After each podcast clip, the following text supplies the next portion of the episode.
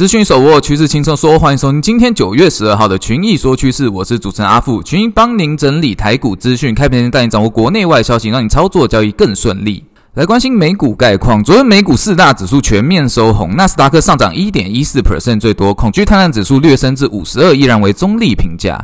来关心大型股表现，特斯拉昨日大涨超过十 percent，收在二七三美元。主要是 Morgan Stanley 大力唱多，超级计算机都久能提升特斯拉的业绩，甚至把目标价上调了六十 percent，来到四百美元。连跌三日的特斯拉股价强势反弹，直接创下近两个月以来的新高。今天可以特别关心特斯拉概念股，包括二三零八的台达电、二四二一的建准、一五二二的提维西、六二三五的华孚，还有一三一九的东阳等等。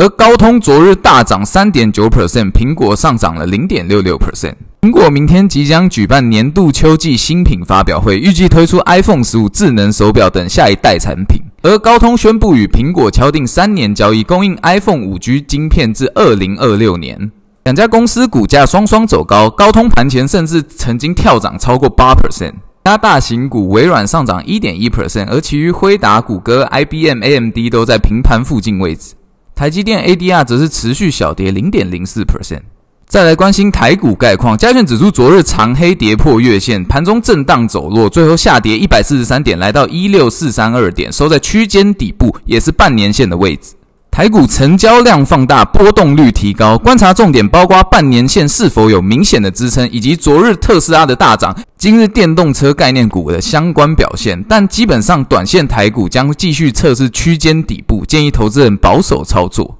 好，那今天的群益说趋势就到这边。想要索取我们平面战报，或者有任何的问题，欢迎加入我们的官方 Line at at u 八八八八询问。那群益说趋势，我们下次见。